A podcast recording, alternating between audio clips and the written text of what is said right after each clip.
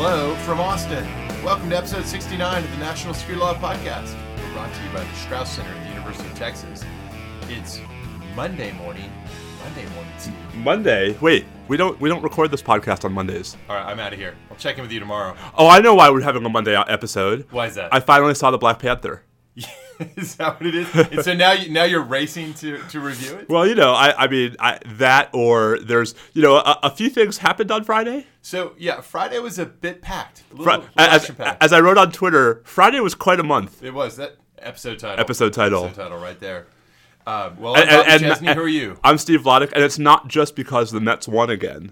12-2 12-2 Right. Now, we've gotten a little bit of pushback for talking a little too much about the Mets on this podcast. Maybe we should talk more, about other teams or about national security and law? I think people want national security law. I just want to say to our listeners who think we're talking about the Mets too much, keep in mind, I am expecting to not be able to talk about the Mets more and more as the season goes on. And I'm sparing everyone from a lot of San Antonio Spurs discussion because things are not so great in Spurs land. Yeah, how was Game 1? I don't know, and neither does Kawhi Leonard doesn't know either because he wasn't even there. Oh. Yeah, we'll get to that later. Wow, that's some shade being dropped. All right, so that's really not why we're sitting down on Monday morning to record the podcast, and indeed our travel schedules are not why we're sitting down. We're sitting down on Monday morning because, you know, Friday around about 6 p.m., we had had quite a day of developments in Trumplandia, and we're like, okay, that was quite a day. That was like a week's worth of news, and then Friday night happened. So I was on a flight, coming back from your alma mater, not your undergrad alma mater. I know how you love, I'm sure Amherst is first in your heart, but I was coming from your law school. I was out at Yale. Bula. It was a really great experience, and if any of those students who I met there are listening, thanks for being listeners. You guys are great. I got on the plane, and I almost sent you a note saying, like, I hope this isn't going to be one of those deals where I land in Austin, and I find a message from you or Ben Wittes saying, hey, emergency podcast. And, of course, I opened up the Twitter when I get to the ground, and, of course, it's blowing up with news that we are blowing up stuff in Syria. So we are going to do a deep dive today. We're going to go into the international law aspects, and then we'll go into the U.S. domestic law aspects of the Syria chemical weapons strike. And there's a lot to say. There is a lot to say. So we're going to really go deep on that. And then... we're going to do a little bit of Trumplandia, right? What have we got? We've got... Maybe we'll note the OIG report on Andy McCabe. So I think we got to talk a little bit about the OIG report that came out on Friday and how it really screws up everyone's narrative, right? Especially President Trump's. There's some comedy gold there. I do want to talk a bit about the fascinating litigation that has ensued in light of last Monday's searches of Michael Cohen's property and premises. There's a hearing, I believe, as we speak this morning before Judge Kimball Wood in the Southern District on efforts by Cohen's lawyers and, as of last night, lawyers representing President Trump. Are there some? Oh, my gosh, there are, to try to sort of prevent the government. So they actually want to stop the government from looking at any of the stuff that was seized in the first place. We'll look first, and we'll pass it through. And, that's a subpoena, not a warrant. All right, so we will we'll get into all that stuff. There's also a little bit of stuff to say about developments in the effort on Capitol Hill to protect Mueller through some kind of legislation. I actually think we have nothing to say in this episode, at least, about Guantanamo, the military commissions, or Doe versus Mattis. At some point before we stop recording, we'll glance online to make sure nothing crazy has happened. But we have almost nothing on those two chestnuts. But we do have our long overdue review of the Black Panther. Oh boy, I'm excited about that. Although I honestly don't remember quite as many of the points as I may have made earlier. Okay. And then if time permits, and I suspect it won't, I will wax on philosophic about the Mets' 12-2 start. That's fantastic. All right. And also my unbridled joy in the fact that the Washington Capitals once again have reached the playoffs and are, reaching for the choke pills. Is that the NHL? That is the NHL. That was a hockey reference. I confess to not being well informed on that subject. Well, then I'll dominate that conversation. Or maybe it should be the main focus because, that's kind of our theme. We're not that well informed, but you know what we actually do know a little bit about, though? Despite Twitter, my Twitter trolls to the contrary notwithstanding. You get some good trolls. I don't get nearly the trolls you get. I am a joke of a professor. I am a moron. I don't know what I'm talking about. I don't read. Oh, that's harsh. Some of it's true. All right, so Syria. We won't specify which one. All right, let's talk about Syria. Our main event today is to do a deep dive on the legal architecture of the U.S., French, and British airstrikes that were responses to the Assad regime's use of chemical weapons. We're going to talk first about international law. Steve, we talk under the heading of UN Charter. We talk under the heading of Jus ad Bellum. Maybe we should begin with a quick overview. Yeah. So the category of international law we're talking about here is the legal framework that attempts to constrain the ability of sovereign states to resort to armed force in international affairs. It's a topic that, you know, prior to the 20th century was generally described under the heading of jus ad bellum. This is the law of resorting to force or going to war. And in contrast to jus in bello, which is the rules that apply once you actually are in combat. Exactly. So just jus ad bellum here, or UN Charter Law, though, is what we really ought to call it, because since the late 1940s, we've had this gigantic multilateral treaty, the UN Charter, to which the United States absolutely is a party. And Article 2.4 of the treaty is famous for expressly forbidding the use or threat to use force in international affairs. So that's the baseline, is you're not supposed to do it. But from the beginning, it's been well established that there are certain exceptions that the Charter itself recognizes. Two are textually explicit. The other one is more logically but uncontroversially derived from the text. Let's start with that one. The consent of the state against whom you otherwise seem to be using force. So if the United States tells Canada that they may, with the U.S. government's permission, intervene militarily in some fashion. Send the Mounties. They send the Mounties in. Although the Mounties are not the military. No, I know. Yeah. Before our Canadian listeners send us nasty, angry tweets. Well, they already will, because we already mocked hockey. Well, I wouldn't. You were applauding that. I just was expressing ignorance without judgment. Wait, that is a good episode title. Expressing ignorance without judgment. Oh, that is good. Okay, let's remember that. All right, so the consent of the state who would otherwise have an Article 2.4 objection is widely recognized. I suppose there's some who quibble, but there's general consensus that consent is okay. Now, obviously, the Assad regime has not consented to using force in Syria. And notably, and this bears emphasis, the United States hasn't recognized any other governing authority as the government of Syria. It still treats Assad as the government. It's interesting to ponder, Steve, you know, what if they switched that? We saw that move, for example, early on in Libya in 2011. Yep. The French in particular made a really early move to say they were not recognizing the regime under Qaddafi in Tripoli, but instead were recognizing the Benghazi revolutionary government. Right. There's none of that here with like the SDF. Right. It is a quick pathway, if you're diplomatically bold enough to do it, to really shake up the applicability of the Article 2.4 objection. But no one's made that move here. So we move on to the two express exceptions. You can get a UN Security Council resolution under Chapter 7, expressly authorizing force, except you can't hear, Steve, why can't they get the Security Council to do anything critical of the Assad regime? There's a country on the Security Council with a permanent veto. I think it rhymes with Prussia. That's a good one. Yes. So, of course... Which has a veto and will always use it. Prussia? No. So the Russians have one. Clausewitz. All right, so there's not going to be a UN Security Council resolution under Chapter 7, so we set that aside. Last but not least, the Article 51 self-defense in the event of armed attack. States may use force in individual or collective self-defense. So some might say, Steve, that, well, hold on, isn't the thrust of the Allied action here to defend all those civilians who were harmed by chemical weapons? Yes, but it doesn't. No one's arguing, at least I don't think anyone's plausibly arguing, that alone directly triggers Article 51 self-defense, because the civilians are not themselves a state. Right. Now, so it's not like the Syrian government is attacking, say, the Turkish government, and we are coming to the defense of the Turkish government. That would be a different fact pattern. Right. And so one might say, well, that seems morally obtuse in sort of privileging states over non-state groups, but it's what the Charter says, and it's the framework that states came up with in the Charter system. So none of the usual suspects are clearly applicable here, or I think even very plausibly applicable. And that leads us then to the subject of, well, what other kind of arguments are there? And obviously one of the arguments would be, well, it's illegal. Well, let's run through the other possibilities. Some listeners might be wondering, well, what about that unwilling, unable test? We hear a lot about that in the drone strike context. Where does that fit in? Now, first of all, it must always be said, this is controversial, whether unwilling or unable is a legitimate part of the legal framework. I think it is. Some people don't. It doesn't really fit here for the obvious reason that unwilling and unable is a standard that's either understood either understood as an extension of Article 51 self-defense that explains why you are taking action that could be described as impacting a host state who's not the party that attacked you.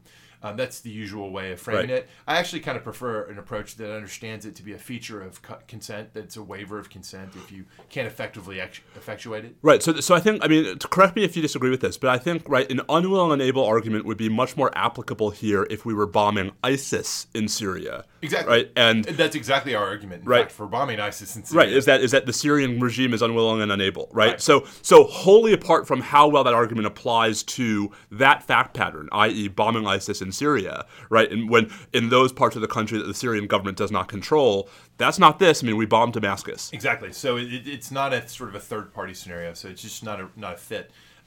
Now, we mentioned earlier sort of pre-UN Charter Law, the old Jus ad bellum. And under the old Jus ad bellum, there was a concept called reprisal. Reprisal was using force, in this context, an armed reprisal, is using force in response to an illegality or violation of international law by the other side. The fundamental point here is that no one maintains that reprisals survive creation of the UN Charter system. It's not one of the understood exceptions. It's generally been understood, including by the U.S. government, that reprisals is a defunct feature of the law, and that rather the whole point of Article 2.4 was to take armed force or the use of force off the table as a way of handling most international disputes. All that said, I think it's pretty fair descriptively to say that, at least for the Trump administration, the justifications as a policy matter that have been offered, Assad used chemical weapons and all these principles of law governing WMDs, they need to be punished for it. Yeah, it's pretty much describing the concept of reprisal. It's just that that's not a legitimate exception under the architecture. Right. If this were 100 years ago, exactly. We wouldn't be here. There'd be no podcast. Right. Well, good point. Well, yeah, what would be the equivalent?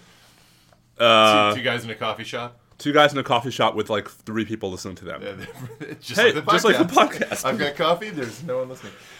Okay, what does that leave? It leaves the argument that the UK government has advanced, humanitarian intervention. Now, the humanitarian intervention idea has been out there a long time as a policy argument. Certainly, it's, of course, legitimate to argue that the Security Council should authorize intervention for humanitarian intervention grounds. No one would deny that. What we're talking about here is the much more controversial invocation of it as a emergent exception to the UN Charter system. So question, and this is what the UK government has expressly argued, and only the UK government, between the French and the Americans in the UK, only the British have come out and made a claim. So question one, is there actually a good case for there being such an exception? Question two, if there is, how does it work and is it met in this particular fact pattern? So, Steve, maybe we should talk first about whether there is such an exception.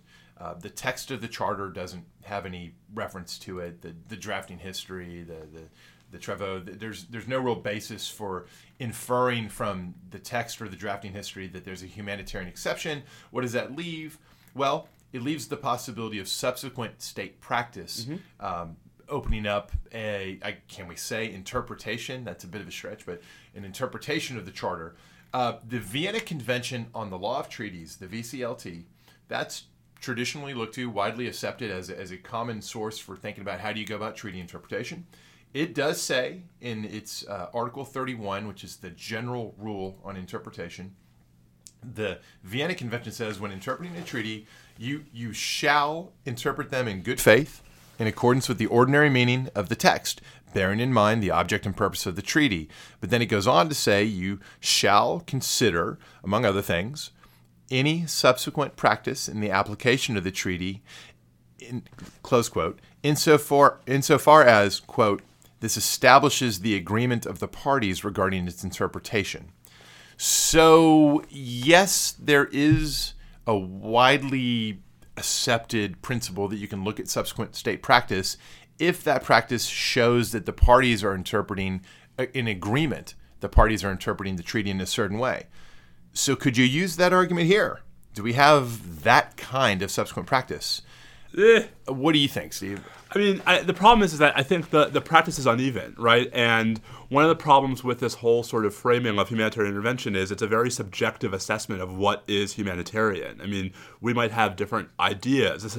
This is why I think there's so much discomfort, right, with theories of uses of force that are predicated on relatively collective judgments about what is and what is not worth intervention. And you're making that point generally, right? Yes. Not as applied to this scenario, which seems like a pretty good case for... listen, there's no question, right, that using, violations of these clearly established norms of international law, using chemical weapons against your own population, right, is about as compelling a case for humanitarian intervention. You're saying, but how do we draw the line in harder cases? Yeah. That's the question. Well, and we have a paucity of, can I use that word? Paucity, yes, paucity. Of state practice here, right. Subsequent state practice. I think if we go looking for good examples, many people will say, well, look, Kosovo, the U.S. and NATO air intervention in Kosovo was humanitarian intervention.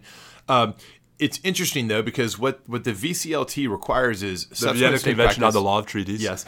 Subsequent state practice that reflects agreement among the parties. And the United States and NATO argued at the time that intervention was legitimate morally or policy-wise, but they didn't argue it was lawful as such. Right. In fact, it was widely defended by this phrase, legitimate even if unlawful. Right, which by the way, is its own problematic cup of tea, right? I mean, I can accept that there are different moral and legal justifications, but even if you accept moral legitimacy, that does not of itself breed legality. Well, right. So look, I think that this is a form. It's rather the same idea as civil disobedience. It's statecraft civil disobedience, where and to put it down to the individual level, you see this commonly. Somebody might speed because there's an emergency, right, and they blatantly blow past the speed limit, right, but there was a good policy and moral justification, right, for it. So if they get pulled over, right, they're not going to say, officer, I didn't break the law. They're going to say, my wife's pregnant, right, I'm getting her to the hospital. Some things are more important than a ticket. Right, exactly. That's exactly right. And I think that was the view about the Kosovo intervention. Yeah. And to be clear, that could be and arguably is what the U.S. position is. The United States is not defending this on UN Charter grounds. At all. At all. There's not even an argument being made. Right. I think it's more like Kosovo saying, right, we've just given this may or may not be lawful, but it's legitimate. Right. We've just given this a much further airing under international law than anything coming out of the administration thus far. Absolutely. And so it makes it hard in that context to show that even if you had a lot of examples like Kosovo and now Syria, if you had a bunch of these examples, but they were all defended as maybe unlawful, but you got to do it. How is that the creation of practice that in aggregate creates legality? Right, you have a hard time invoking Article 31 as showing that you've had agreement among the parties, and of course here you have some states, right, many of them quite vested interests, but some states saying, "Look, we don't agree with this." And listen, I mean, Russia obviously has a clear conflict of interest here. I mean, as do we, yeah, right? But it's not irrelevant that a country of that significance, right, is saying, this is not part of the state practice we accept. So I think we agree then that this isn't the emergent humanitarian intervention idea. It's not that it's necessarily, it's clearly not yet to the point where it creates an actual recognized legal exception. We do have to face this question, and I think Monica Hakimi has done some really good writing on this. What does it mean, though, if you begin to have a proliferation of examples of legitimate, even if unlawful? At a certain point, then, okay, fine, it's not lawful, but everyone agrees it's legitimate and there are no consequences. So what does it mean? Right. And I think that's a classic international law question. Yeah. What really turns on this? So I think it would be... So I think if the... This is where I think we have to pivot to the domestic law question, right? Because I think if the answer was that... there was clear authority under domestic law, I think there'd probably be a lot less reason for angst or anguish about the international law question, right? Because you could say, listen, countries are allowed, at least in certain circumstances, to depart from international law, right? So is there a good argument here that domestic law authorizes the strike? So before we let go of the international, yeah, I want to say two things about it. One is I think that we have to bear in mind the two-edged sword nature of the precedents, yep, we create. And yep, so the question here is, how might some other state, Russia, China, someone else, later on use this same sort of argument in a way that we would regret, yeah, that they could invoke it? And then secondly, let's just hypothesize, just to run through real quick, what would it look like in practice if the UK position actually was persuasive and that we agreed there was a humanitarian intervention exception? Because they actually offer a doctrinal test, which I think is fascinating. They say that there are three doctrinal conditions, three rules, if you will. First, the first one's got a lot packed into it. You have to have convincing evidence. So the degree of certainty is set at convincing, whatever that means. Generally accepted by the international community as a whole. So like 100% or 98% or what? That's not clear. Of what? Of extreme humanitarian distress on a large scale, requiring immediate and urgent relief. Is that met here? Their letter cites two different things kind of intermixing. They cite the suffering from Syrian chemical weapon attacks, which of course is that is extreme humanitarian distress, and it does happen on a pretty large scale. They intermix it with references to the larger suffering of the Syrian conflict, which I think is not on point for this inquiry, and that they if they were being really precise, shouldn't have included that in their argument. A few states have objected to this. A few commentators have objected that this isn't very persuasive. I actually think if they'd just been more precise in saying, look, there is widespread suffering in Syria from the government's use of chemical weapons, and that's a separate thread of human suffering that is established and generally accepted to be problematic by the international community, I actually find that persuasive. Their second test then is it objectively clear that there's no practicable alternative if lives are to be saved? The UK has taken a lot of heat for saying that that's the case.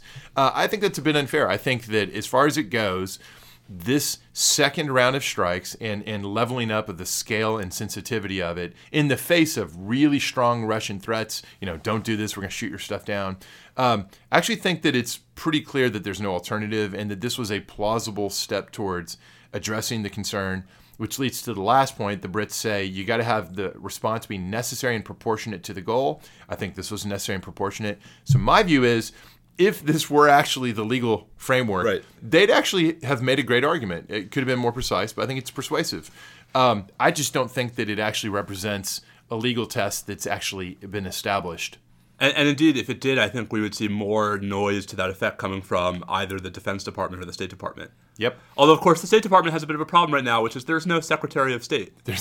Well, there only 3 of the top 10 positions are even filled, so there's nobody home. And speaking of, by the way, it actually sounds like Pompeo might not get out of he might get rejected in committee, which is going to put the... Did the chair, or is in the majority? So that I think there's at least one Republican on the committee who's voting against, and I think all the Dems have now said they're against. Interesting. So that's not fatal. Wait, so that creates a tie, right? I think it a 1-vote margin? It's a good question. I don't remember the answer to that. But so there's going to be interesting drama with the Pompeo nomination. So I think it's a mistake. I've said before in the show, I think Pompeo is going to be ultimately it'll be good for the State Department to have someone who's got that tie to the White House, and it'll be better. Who else do we think is going to be nominated? Nikki Haley. No, that'd be interesting, right? Because here's the problem. Like I, as folks know, I'm a little more ambivalent than you are about Pompeo, but I also especially was unimpressed with his performance at his confirmation hearing. I mean, there were a lot of questions that deserved answers that he basically hemmed and hawed his way through and out of. I think I think that most plausible nominees, including Nikki Haley, are not going to give a lot of the answers that one would like to see them give just because of the confirmation context. But given where we are right now, no. I'm not sure. I understand the politics of that. No. I'm just not sure if that isn't, deservedly fatal. Well, I would certainly be very happy to see Nikki Haley as Secretary of State. I think that Pompeo, again, he does have the ability to be a Trump whisperer, in which it could be very good for the State Department. Or not. No, I think it's good. All right. So just to summarize, right? Yeah. I think you and I are both of the view that the best possible international law argument for the legality of the strikes is the one offered by the Brits. Yes, right? And kudos to them for offering it. Right, but that is not really an accurate reflection of where the current prevailing understanding of how this works actually is. Yeah, its legal significance, frankly, over time is if we get more incidents like this, this will be a key early articulation and of how it ought to work. And if we come out and formally endorse this framework, I think that would have legs too. Eventually, we might see more. I actually would argue that we're going to see more of this in the future, and eventually the British statement in this instance will become cited as basically, it will be criticized by many, but it'll be cited as the way to do it. Lots of stuff for international law scholars. That's right. All right. So turning to the domestic sphere. So the domestic law, so this is interesting. So Secretary Mattis came right out Friday night in his 10 p.m. news conference and just talked about Article II and didn't even try to argue that there was some kind of statutory authority for the strikes, which is actually rather different from the online commentary where most of the defenders have, I think, wrongly, but, you know... If I had to bet between, without even knowing what the topic was... Jim Mattis versus online commentary. I'm totally going with Mattis every time. I understand. I just think it's interesting, right? I mean, the online commentary is presumably the Fox News Trump-supporting base, right? And they're making an argument that I think is almost specious. But all right, so let's walk through this. Yes, let's talk AUMF. So I think it's perfectly clear and not within the realm of reasonable argument to claim that there's an AUMF justification for this. To claim that there's no AUMF justification for this. It's... whatever I meant to criticize it. I can't diagram that sentence, but I can't tell you that there's no plausible claim that the AUMFs extended this. So let me play stupid internet troll. But Bobby, Obama used the AUMF to bomb Syria. To bomb the Islamic State. Aha! In Syria. Let's explain why that matters. Because we're not bombing the Islamic State. We're bombing the government of Syria. Okay, so this is an important distinction that I think is lost on at least some people, right? The AUMF is not an authorization for the use of military force in Syria, right? It's an authorization for the use of military force against those nations, organizations, or persons who attacked us on 9/11. You and I have talked hundreds of times before. Well, this is episode 69, so 65 times before about the interesting and not self-evident argument that the 2001 AUMF covers ISIS. We can bracket that here because even if it does, there's just no question that Assad did not attack us on 9/11, that his nation did not harbor those who attacked us on 9/11, that the 2001 AUMF doesn't cover the Syrian government, period. So the best one could argue, I think the only plausible argument would be to say that once you are otherwise intermixed in the armed conflicts of the Iraq-Syria theater, that it carries with it the authority to use military force for a whole host of wide-ranging, collateral matters, and that some way or somehow that the Assad regime's use of force, and use of chemical weapons exacerbates the situation in a way that's deleterious to our efforts to suppress the Islamic State, and therefore you can do what you want. But of course, by that logic, certainly the AUMFs then become authority for regime change altogether. Right. And indeed, I mean, now we're so far off what the AUMFs actually reasonably could be read to have authorized. Right. You've gone down the slippery slope, and it also raises the question, what are you getting by citing the AUMF that you're not going to get from... the War Powers Resolution. Ooh, the War Powers Resolution. I was going to go straight to Article 2. Before we go to Article 2, let's talk about the other statute that sits around this conversation. So I got super trolled all weekend. So I tweeted something Friday night about how whatever the authorization, like very early on, I tweeted like whatever the authorization is, the 2001 AUMF ain't it. Right? And then Congressman Ted Lieu picked that up and like tweeted it. And that brought out all of the trolls. That brings out the fun. So everyone's like, you moron, have you never read the War Powers Resolution? Oh my God, how embarrassing for you. I'm like, well, so let's talk up first. If you looked at my CV, you might notice the casebook I co-author that includes a chapter on the Maybe co-authored. Maybe you didn't write that part of it. I'm sure that's how that thought process went. Anyway, let's do a quick primer on the War Powers Resolution. Okay, so Congress enacted the War Powers Resolution of 1973. It is a statute, despite its name, over President Nixon's veto. Right? It is enacted. It is a valid public law. It is a on-the-books public law. Yep. And the War Powers Resolution is generally a procedural statute that requires the president to file reports to Congress within 48 hours of the introduction of U.S. armed forces into hostilities or situations in which hostilities may be reasonably imminent. That report, in turn, triggers a 60/90-day clock, at the end of which the president must remove those armed forces unless Congress has intervened with a specific authorization. Folks point to that structure as saying that, therefore, within those 60/90 days, Congress has affirmatively authorized the use of force. I think that's not fair, right? And, in fact, there's a very good reason to say you can't cite as your affirmative authority for being there for 2 months, the War Powers Resolution, because it also says what? It says this can't be cited as authorization for the use of force. Right. So the Section 8D, 50 U.S.C. Section 1547D. So the drafters anticipated that the framework they created might be taken as an affirmative blessing to do whatever you want for 2 months. And it's not. So I think the best way to understand the War Powers Resolution is once the clock expires, the War Powers Resolution does indeed affirmatively prohibit the unilateral use of armed forces in the situations the statute covers. And so if a president wants to flout that, you've got a Steel Seizures Category 3 scenario. Whereas in the 60 to 90 day period, I think what could fairly be said is the War Powers Resolution does not prohibit but does not authorize. Right. So rather than being a Steel Seizures Category 1 scenario where the Congress is pressing with the president, it's Category 2. It's Category 2, which does not settle the legality. Right. It just means you have to analyze it without citing the statute. Now, I guess we should say there is language in the War Powers Resolution that's sort of declaratory of the law as Congress in that year saw it.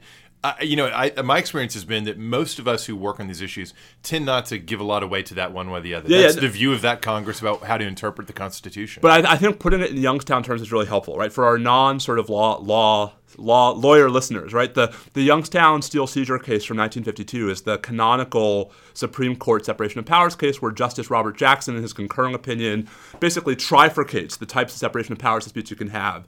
And I think, Bobby, you're exactly right.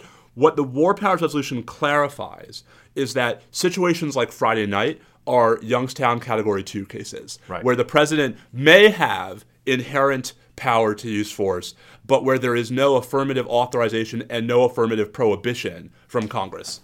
So that brings us at last to Article 2. Indeed. And Article 2 is the part of the Constitution, of course, that vests the executive power in the presidency and has things in it like the commander-in-chief function. Yep. So let's do a little primer on Article 2, sort of standalone presidential war powers and how it interacts with the fact that Article 1 gives the power to declare war to the Congress. And not just the power to declare war. I mean, I think, Oh, yeah, and the power, a whole host of... Raise armies, call out the militia to, execute the laws of the Union, suppress insurrection, repel invasion. Right. All right, so... let's start with what the Supreme Court has said, right, which is very little. Our favorite case, the Prize Cases, which is actually 5 cases consolidated into one. This is an 1863 Supreme Court decision in the middle of the Civil War about the legality of the blockade that President Lincoln imposed at the outset of the war.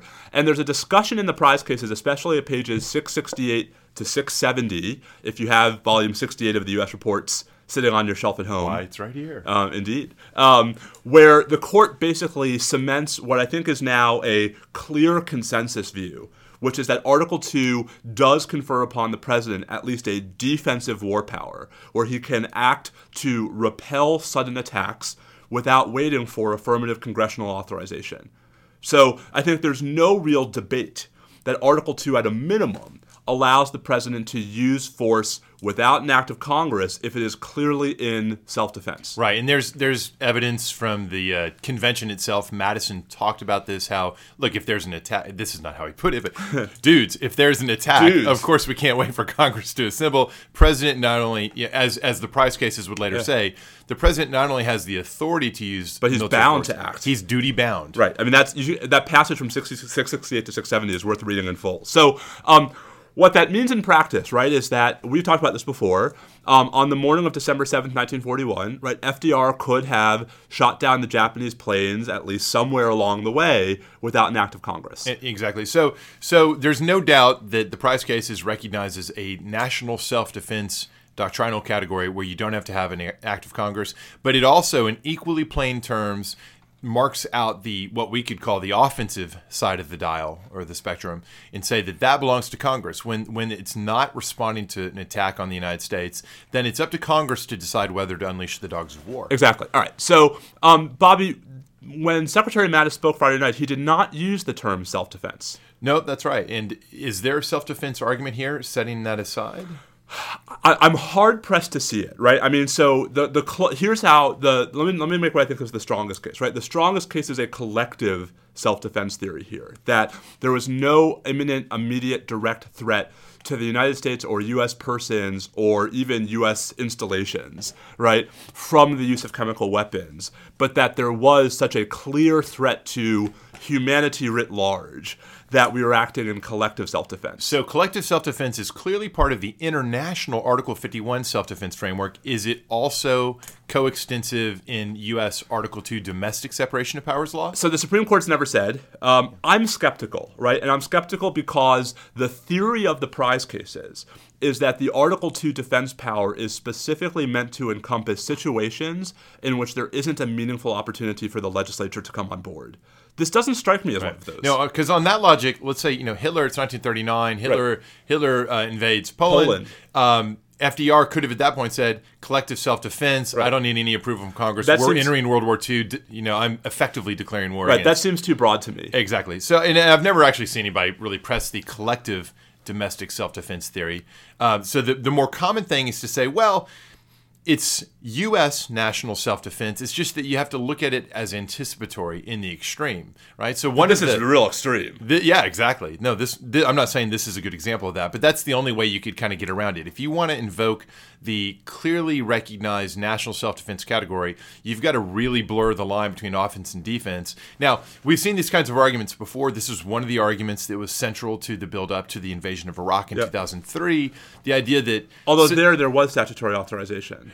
But I'm talking about before that. So in the setting that aside, the Bush administration had advanced the argument that yes, Iraq had not at that point used WMDs to attack the United States. It wasn't going to do it tomorrow. Right. But the argument was that with WMDs in particular, you had to relax the time aperture, not only to have a little bit of anticipatory self-defense, but to have a lot of it, to have preemptive self-defense.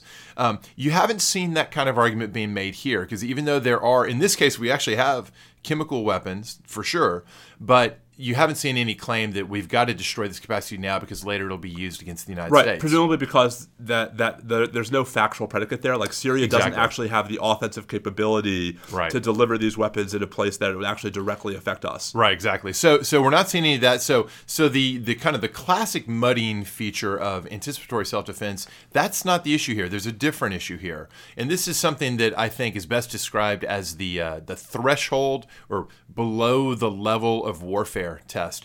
The argument is that some uses of the U.S. military are sufficiently constrained in their nature, in their timing, in their purpose, that they don't really rise to the prize cases level of the war powers debate at all. So I think I've always felt about that argument, which we've heard before, right? That really is more of a political argument than a legal one, right? That it's sort of we don't really need Congress's buy-in when it's this one-off or, short-term truncated thing because it's not a massive commitment of resources, troops, personnel, et cetera, because it's not going to drag us into some kind of bigger, broader conflict. I don't know where that sort of comes in legally, because I think what happened Friday night clearly is, an armed attack as an international law matter. And I don't know why this threshold as a U.S. constitutional matter would be higher. So I disagree to some extent in that I think it's certainly been treated by the executive branch across a long period of time as a legal doctrinal category in the elucidation of what Article II means in its clash with Article I in this area, where the idea is there's a term of art, war, that's the trigger, and that there are all sorts of things we have the military do that clearly don't count as war and don't lead us and shouldn't lead us to a discussion of does the president need approval from Congress to do it. I agree with that, but among all the things the military does that aren't war, I'm not sure a massive airstrike in the heart of the capital of a sovereign nation is one of them. So let's map out the spectrum to tease out where does it start getting hard. Because I think we'd agree. Tell me if you agree with this. If President Trump decides to direct the Navy to send some vessels on a port call in Singapore, right? There's no need to find a firm authorization. There's an acronym for that, right? EON, Establishment of Navigation, or something like that. You're talking about Freedom of Navigation, FON operations. Yes. So FON. That's okay. Let's move down the spectrum. So a peaceful port call at a friendly country. Fine. No one questions, even though it's the president telling the military overseas to do something. If you step it up a bit and you have the Navy conduct a Freedom of Navigation, a FON or FON operation through some part of the South China Sea or other that China is building an island or something. Yeah, so some deal like that where this is different in kind because the risk of an incident steps up a bit and the diplomatic sensitivity. I think it's definitely within the commander-in-chief's power without approval from Congress to do those sorts of things, even though you're now getting a little closer to the other end of the spectrum. Where, freedom of navigation to me. Right. Also, and let's be clear, right, freedom of navigation has clear support in international law, right? So, I mean, I'm still with you. Okay. So then what else might be on the spectrum as we move closer towards whatever paradigm of conflict we would agree is that's war. Yeah. Interventions in the nature of peacekeeping operations where, it's the deployment to Haiti, for example, those typically are not authorized by anything resembling an AUMF. Hostage rescue or protection or evacuation of nationals in a hot setting. You begin to get trickier and trickier as you're getting closer to the risk of force involving our forces. And then finally you get to the stuff where we're using lethal force. And that's where agreement breaks down. Directly against a foreign sovereign. Exactly. Because I actually think there's a step before that where we're using lethal force where the target is not the foreign sovereign as such. Right, like a non-state actor in its borders. Exactly. Okay, so the best prior example in recent years, Libya. Yeah. The Obama administration's massive and sustained use of air power and lethal force. Which, by the way, was pretty controversial when it happened. Exactly so. No, that's the whole point. And well, except that a lot of the folks who were screaming bloody murder back then are all of a sudden very quiet. I can't believe you're talking about hypocrisy in Washington. I know. I'm shocked. Who knew? So in the Obama administration... Can I say one thing? Yeah. But there's also hypocrisy among the trolls, because there are all these people who are going after the folks like me, thinking that there's a real problem here, saying, where were you with Libya? I'm like, we were criticizing it. Thank you very much. I definitely think your mental happiness will be better if you don't look for consistency amongst the proletariat. I know. I want to educate. It's part of the fun. I want to educate. It's true, but half the trolls, who even knows? I know. Yeah. They're Russian bots. The Russians. All right. So with Libya, the Obama administration, there was an OLC, Office of Legal Counsel, opinion, basically explaining internally the executive branch's view about why was it okay to use that degree of air power against a foreign sovereign. As we noted earlier, the Qaddafi regime was still the sovereign as far as the U.S. was concerned. Yep. And the explanation offered in this memo was, look, we don't have boots on the ground. We're in this in support of, UN Security Council resolutions. It's limited in scope, purpose, and nature, and therefore it just doesn't rise to the level of war. I would say that, that was for those instances where we've had direct legal discussion of this theory of force below the threshold of war. Yeah. That was probably the high watermark up to that point. And I would say that was a much more extensive use of force than what we saw the other night. So it still is the high watermark claim of unilateral executive power, ironically, under Barack Obama. Yeah. This is an episode that partakes of that exact same rationale.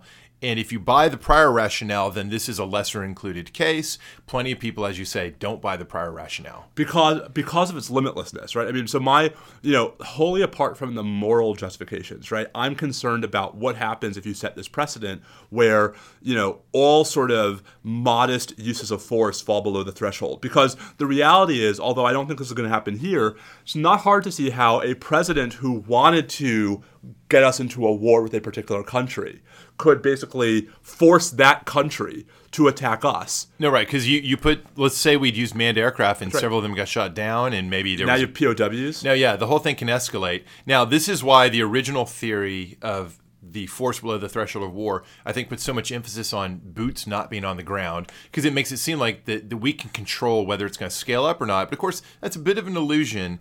It also is kind of interesting that...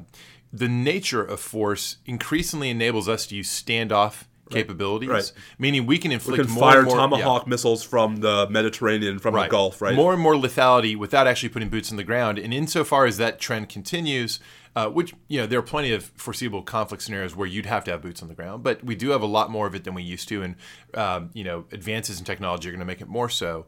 There is a question about whether the boots-on-the-ground test really makes sense for advanced, automated, remote warfare. And I would say, and I think it's worth stressing, I mean, leaving aside that the president was one of the very people calling for congressional authorization, for Syria last time around. Well, he also said, don't forewarn them of your strike. Only a fool would do that. Yeah, the president, I think, did not have a good weekend on Twitter. There's a tweet for that. There's a tweet for everything. I do think, listen, it's worth stressing that we once again have a situation where the president was perfectly able to go to Congress if he wanted to, where I have no problem believing that especially this Congress would have provided some kind of limited authorization for the purpose of destroying serious chemical weapons capability. That's an interesting proposition. I think it's possible they would have. It's not obvious to me. But the constraint would have been political, not time, right? What I'm trying to say is this is not a situation where, the use of force was so justified by the circumstances that the president was not physically able to go to Congress. And I just get worried, lots of noise from Congress over the weekend about how we support the strike, rah, rah, rah, good stuff. I think this is another troubling development in the sort of drift and abdication, of congressional responsibility for war making. Well, this is why I am you know, I may not like it, but I'm more comfortable with the existence of this legal doctrine because Congress has so predictably and consistently and quite knowingly abdicated its role here because, as any political scientist could tell you, the attractive position to be in is you're there to applaud and endorse or criticize as facts develop, and you're not bound by having committed to it on the front end. Right. I mean, so in the last Congress, not this Congress, in the last Congress when it was still President Obama and the House Republicans in charge, right, the House Judiciary Committee convened this task force on executive overreach, the premise of which was to sort of identify all the ways in which President Obama was, you know, running afoul of the Constitution, what Senator Cotton called his anti-constitutional agenda.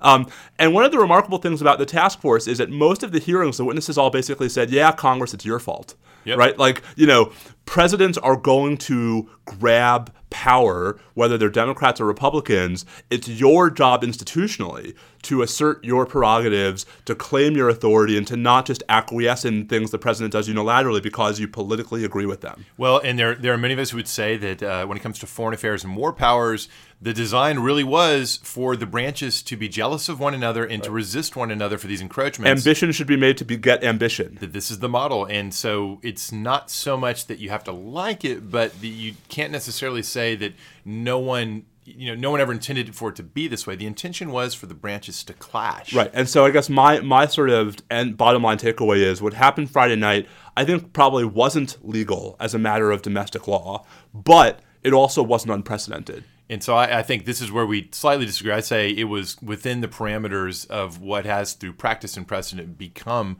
part of the Article II powers. Rather unfortunately, perhaps. One solid prior example is enough to make it practice. Well, it's not just one. You put Kosovo in the same bracket as Libya? Well. Not only was there not authorization for the Kosovo air campaign, which was, again, much more extensive than this, but in fact there was a vote and they tried.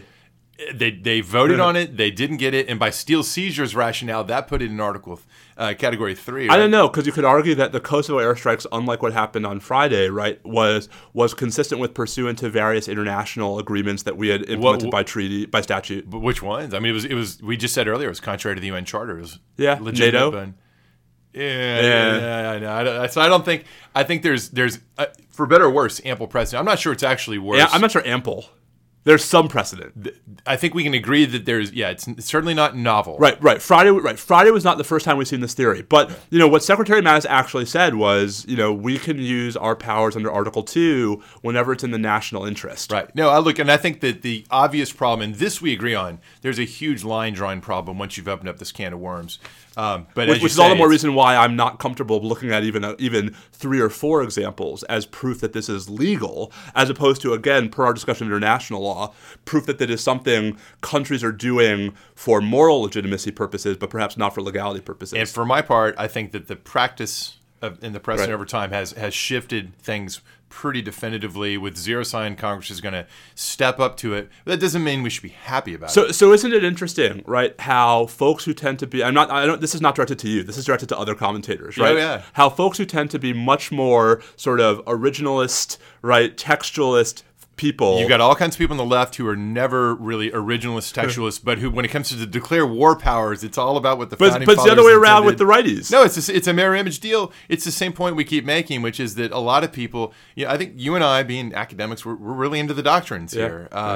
You know, I think Jack Jack Goldsmith said on Twitter recently, you know, it's funny how you suddenly have people who are, I can't remember which way he was running the argument, but it was your point that some people are suddenly living constitutionalists when it comes to war powers who wouldn't be in other settings, and there are people who are formalist. I think that was the point he was making. A lot of people are highly formalist and textualist on war powers who would never be that way with the due process clause. Yeah, I mean, it cuts both ways, right? And I think Kurt Bradley said the same thing. That's who I was thinking of. Kurt has said that. But here's the thing, though, right? Like, I guess...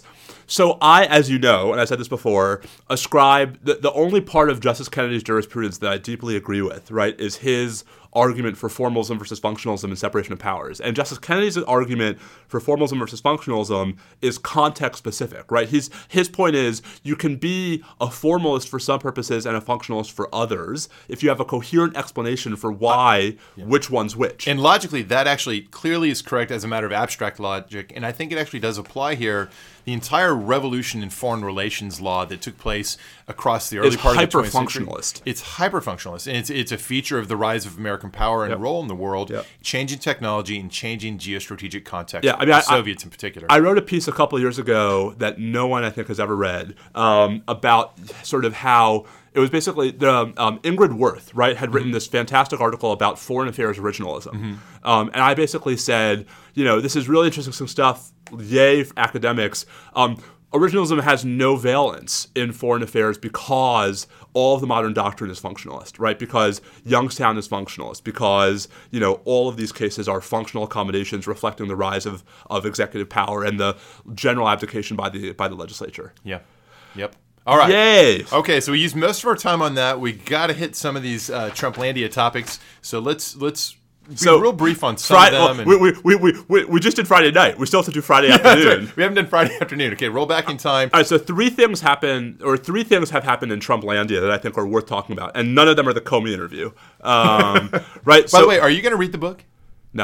You're not going to read it? No. Because so much it's going to be – whatever's interesting will be massively put out there in the media anyway. I think, as you know, I find Comey's – I don't distrust him, right? That is to say, I believe he is telling the truth about the things he is recounting in the book.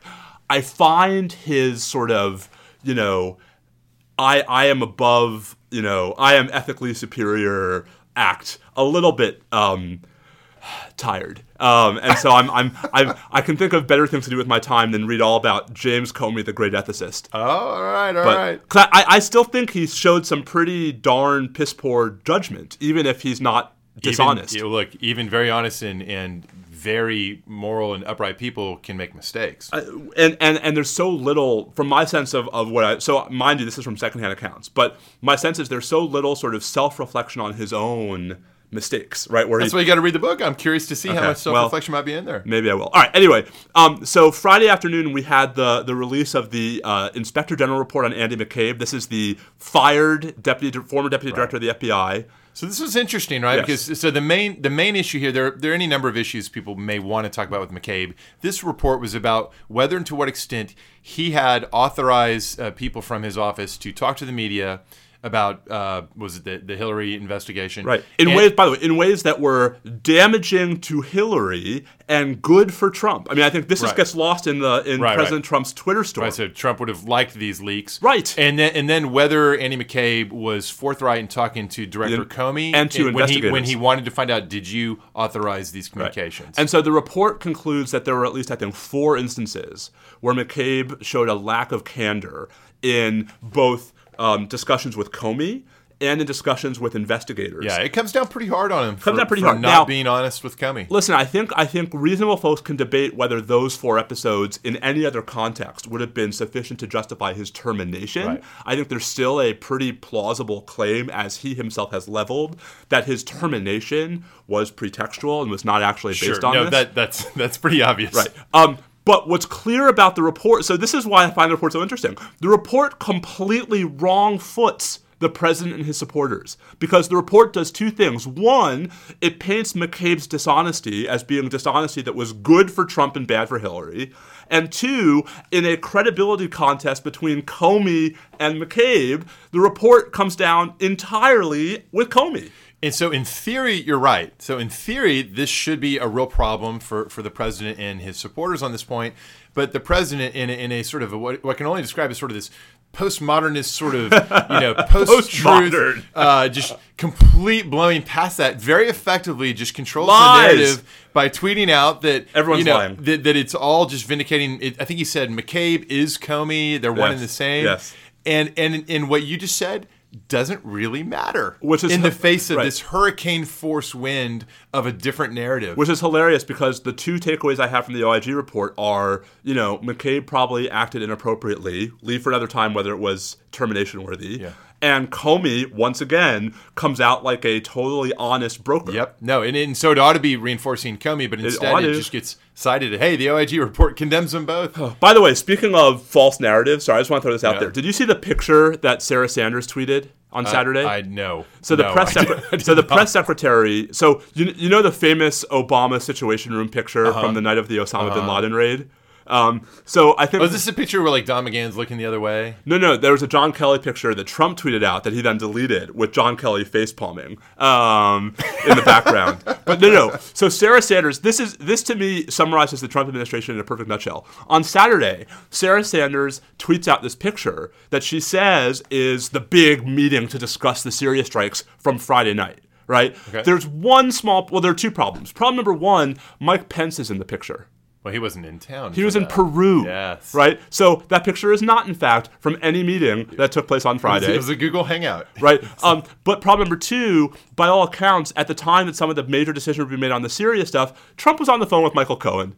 Come on, people. Well, do better. I can't say I'm surprised. No. All right. But speaking of Michael Cohen, right? Yes. So this is where I think we're going to have an interesting week, or one of the places we're going to have an interesting week. So we talked on last week's episode about the dramatic revelation, these searches that took place on Monday, and the massive contretemps over the violation of the attorney-client privilege, which we sort of did not think was that big a deal, right? Yeah, I think we had a little disagreement between us regarding the extent to which there might indeed be attorney-client privilege concerns, but we agreed that there's a process that was being followed in the ordinary course of business here. So there's now been, this massive back and forth between Michael Cohen, as of last night, lawyers for President Trump, and the U.S. Attorney's Office before Judge Wood.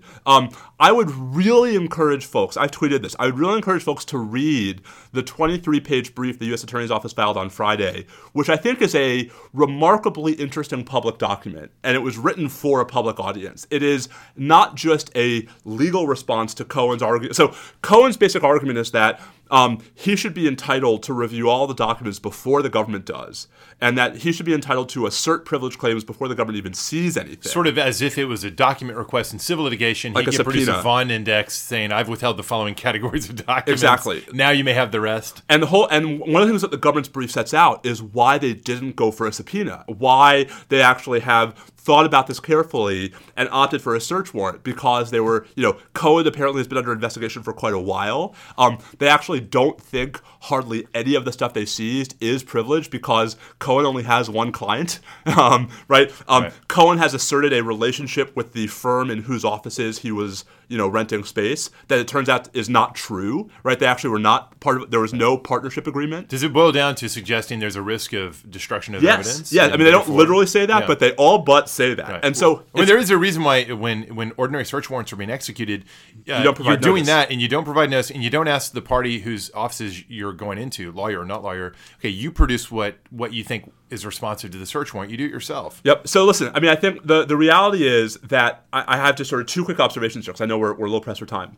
Quick observation number one, they're not going to get this relief, right? Judge Wood is not going to say, sure, you can read everything first. No. They might get an order saying you're entitled to copies of everything so that if you have a privilege claim, you can assert it. Exactly. And you guys can both come back to me. And by the way, that actually makes a lot of sense. To me as well, right? But the second thing I was going to say is, man, Cohen and now Trump as of last night are fighting this awfully hard. Oh, right? You think that reveals that...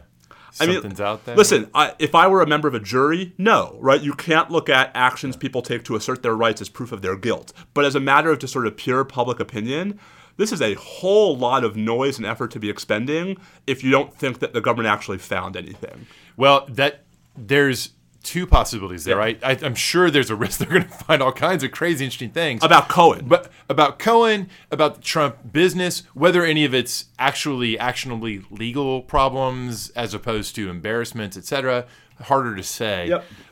All right. Well, so we'll be talking about that one again. I was going to say, by the time of our next episode, we'll probably at least have an interim ruling from Judge Wood. Last thing on that, should the court appoint a special master? So that's like the backup relief that these guys are asking for. So the government in its response on Friday said, There's no need for a special master. We have these procedures in place to protect the privileged team versus the, investigative team. And indeed, they pointed to, I think it was the Martha Stewart. No, there was one case where Judge Kodl, it might have been Martha Stewart, Lynn Stewart, not Martha Stewart. Oh, Lynn Stewart. Lynn Stewart. Yeah. Right. Where Judge Kodl actually did appoint a special master, and that totally slowed the whole thing down by like months and months and months. Yeah, I could see that, but you could fix that with resources and pressure. The Lynn Stewart case, that's the material support to terrorism prosecution of a lawyer of activist attorney Lynn Stewart, who was Blind Sheikh Rahman's attorney and was basically conspiring with him to help him get communications out to was it Egyptian Islamic group, his something like that, entity. Yeah. But so all this is to say, like, I think Judge Wood will probably try to give them something. I'm not sure it's going to be a special master. I think at a minimum copies of the documents so they can conduct their own.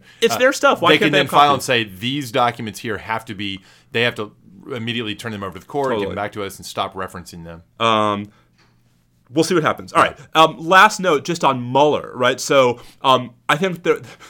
Let's wind now back to 2 o'clock Friday afternoon, right, where everyone was sort of expecting that Mueller was going to get fired. NBC News reported that Mueller was telling confidants he was going to be fired. The White House said they were going to have news about Mueller sometime between 2 and 4 p.m. And then it went away. Not Mueller. I'm sorry. Rosenstein. I'm sorry. Oh, important distinction. That makes much more sense. I'm sorry. I was like, I can't believe I didn't hear No, I'm sorry. Rosenstein was telling people he was going to be fired. NBC was like, people reported the White House was going to have Rosenstein news between 2 and 4. So what happened? So the only Rosenstein news that came out on Friday was a CNN scoop that Rosenstein had in fact obtained an ethics opinion from DOJ about whether he needed to recuse from supervising Mueller, and DOJ's top ethics lawyers had said no. Which means that if they were poised to fire him on the grounds they should have recused himself, they lost the ability to easily make that argument. Right. I mean, so now, not that it would have been easy. Now to fire him based on a conflict of interest, they would have to override DOJ's own ethics lawyers. That seems like that's going to be a tough sell. So between that and having to bomb Syria and having to deal with Cohen. We got distracted. But so with as the sort of the axe seemed to be swinging toward Rosenstein, we finally saw a little bit of movement on the Hill on the bills to protect Special Counsel Mueller.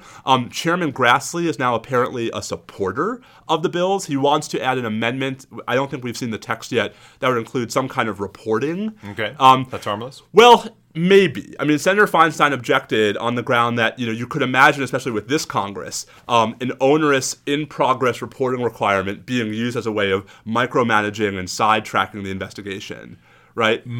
Yeah, I guess that's right. If you're talking about, I thought you meant reporting on the firing of it or removal of it. Which I think would be different, right? I mean, so this is why the devil's in the details. You're talking about reporting to Congress on the actions of the special counsel. Well, that could be a challenge. So listen, I mean, the devil's in the details, right? Yeah. I think there are lots of ways in which this could be a friendly amendment. We just have to wait and see. All right. But if Grassley gets his amendment, I think that means the bill gets out of the Senate Judiciary Committee. And then that puts a whole lot of pressure on Mitch McConnell, right, who's going to have at least 3 pretty important members of his caucus pushing for a vote on the floor of the Senate. That'll be interesting. And, of course, he'll wait till the last minute to judge the political winds on whether this is going to destroy some other important aspect of his agenda, because if he advances this, the White House is going to go nuclear on him. I think it would have to be pretty extreme pressure before he would advance that bill. But I wonder if, like, how close we seem to get on Friday to Rosenstein being fired might be. I mean, we've talked about before how I think the only 2 things that could be the last turning point before actually firing Mueller would be firing Sessions or firing Rosenstein. If you are the White House and if you're really clever, you repeatedly gin up these he's about to be fired stories so people get inured to it, and then they don't get excited. And therefore, when it actually happens, it suddenly surprises people. Yep. Okay. That's quite a bit of news. All right. Tune out if you do not want to hear a quick run of frivolity, because it's Black Panther time. Black Panther time. All right. Wakanda. So you finally saw it. Probably one of these situations where it's been built up so much it couldn't quite live up to expectations. Or I thought it was very good. I thought it was one of the better Marvel Comics movies I've seen in a while. I liked the premise. I liked the cast for the most part. The one weird thing is, right, that like T'Challa's not the most compelling. Like he's. Of all the people in the movie, like T'Challa is like the least interesting. Yeah, no, that's part of what I liked about the movie. Yeah. It didn't treat it as this situation where you have this one like central superhero, right? And everyone else is just a bit player who doesn't really do much and don't need to be there. Everyone else is pretty critical, especially his sister, who was a really fun character. Yeah. Oh, the sister's great. But so were many of the others. I thought all around the sort of the ensemble approach was appealing. Quite. So I think it's no surprise. I've been wanting to say this criticism of it that I just think is very commonly expressed. the pitch is that Wakanda is such an amazing utopian society. What the hell? It's an authoritarian monarchy where the leadership can be determined by trial by combat. I mean, that is, to me, I know it's plot. Right? That doesn't seem enlightened to you. Not so much. It's not just that you have a completely sort of absolute monarch type figure who can step in and on the first day decide, all right, we're going to completely do these crazy things and everyone's going to go along with it, even though they're personally horrified by what's going on. We're going to send missiles to everybody. Yeah, and by the way, there does seem to be, there's some analogy here to Trump's arrival where you've got a society that's got its system for picking people, and lo and behold, somebody got through who comes in, and it's very upsetting to people. And it's kind of interesting that they portray everyone except for the general. Oh, no. So it's been so long since I've seen it now. Remind me, the general goes along with it. Yes. She goes along with it because she's bound to follow because the Killmonger is the duly anointed king. He's the commander-in-chief. Right. And so the general's like, look, that's the commander-in-chief. The rules require I obey. And it's only the family and the close friends that turn on him. So that, I think it's interesting to compare that to our current moment in time. But it's just, I know I'm sort of choosing low-hanging fruit here, but it's crazy, even though it's necessitated by the plot, to have a trial by combat system, to have this supposedly advanced and enlightened society run by an absolute monarch with complete sway. And then below that level, it appears to be feudal, right? So when they need to go to the Jabari for help, well, it's the same thing replicated down at their level. Yep. It's one person who rules by apparently by dint of physical might and or ancestry, but a combination of both. What could be more regressive than that?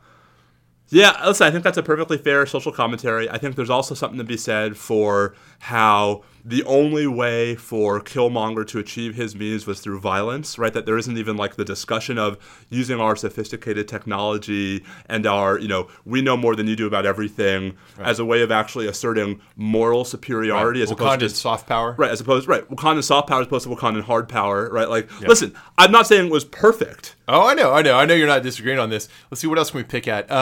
I didn't like the whole, again, necessitated by plot, but this whole hoarding of knowledge. It's not just that they're hoarding the vibranium. They apparently have outdone Big Pharma and its patent-controlled approach to, not necessarily making everybody able to access certain pharmaceutical wonders, at least not if you can't afford it. Here, the world doesn't even know about the amazing medical advances they've got. That's a hell of a thing to keep to yourself. So, one way to look at the movie is as an indictment of secrecy. It could be. Yeah, right. You got to be an open society. And then, of course, that's how it kind of resolves, right? Yeah. Well, to a point. The all we know at the end is that they're establishing the first Wakandan cultural mission in Oakland, of all the places. Right. Like, what is that? So, well, that's a Black Panther homage. Oh, sure. Right. They're not actually trying to say anything about political theory at that point. No. Okay, other Easter egg type things. The casino scene in South Korea. So, the set from Skyfall was just there. Yeah. And they were like, you know what? That's a cool set. Let's use the same set. I was like, this looks familiar. It looks really familiar. Right down to the fight scene. So I haven't actually done a side by side comparison to see is it the same? It sure. I haven't either. But what? There's the square, the two-layer square balcony, right? I have to assume there must be. Maybe there's some iconic, casino someplace that's all based on such and such. So in Skyfall, right? It's is it Skyfall or is it Spectre? I guess it's Skyfall, right? I think it's Skyfall. In Skyfall, it's Macau. So I wonder if that's some fancy casino in Macau. It's easy to imagine that in fact that is. And by the way, if anybody out there knows the answer to that, tell us. And if anybody wants to fly me and Steve out there to do a site visit, we're happy to sponsor it and tout it on the podcast. Any other Easter eggs or other things that jumped out at you? I think it's another one of those movies where the more you think about it, the less convincing it is, but where it's very pretty. So it's like my critique of most of the recent Star Trek movies and Star Wars movies. Yeah. Although pretty soon we have Solo. Oh, I actually think based on the trailers, it's going to be good. So it's an interesting question, right?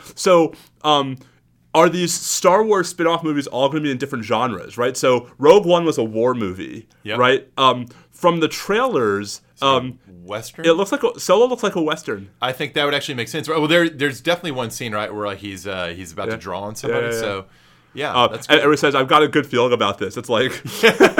I guess there's a reason. There's going to be a reason why he no longer says that. Yes. and I think the movie's going to fill that. All right. So you got to go teach. I do. So really quickly, the Mets, they're 12-2. 12-2. So I'm going to be curious to see when Zach Wheeler pitches again, because he delivered, as you predicted. As I predicted. He was great in his first start. I actually just added him to my fantasy team, so I'm hoping that wasn't a flash. Now, we did have a run of typically Mets bad luck with our catchers. Yeah, you can't seem to keep one there. But the reality is actually, I think the one position where the Mets could afford that exact thing to happen was catcher. Because where they were... was pretty much at replacement level. And so, between it's a good chance to see if Thomas Nito could actually play in the majors. Could turn well. And Lobaton's a perfectly serviceable defensive catcher who actually is hitting a little. So, I don't think it's going to go on to this. Jerry Familia is not going to finish with 85 saves. The Mets are not going to win 146 games. Like, this will not hold. Prediction time. How many wins? I think 94. I think they are an 87 or 88 win team.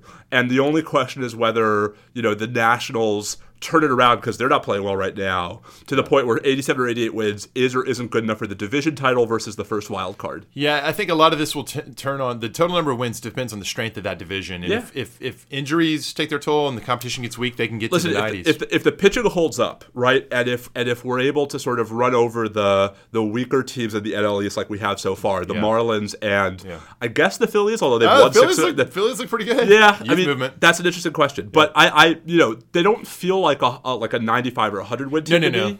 But that'd be a little unbridled enthusiasm at this point. But listen, since the advent of the second wild card, I don't think there has been a National League team that has won 85 games and not made it to the playoffs.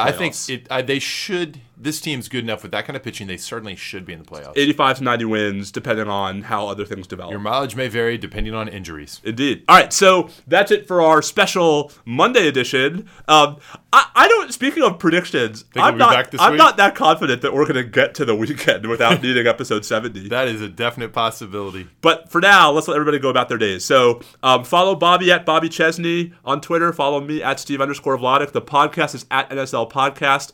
If you're a new listener, welcome. I can't believe you stayed this long. Tell your friends, tell your enemies, tell your lawyer, tell your lawyer's lawyer. But make sure you understand that that's not protected by the attorney-client privilege. Stay safe out there. Adios.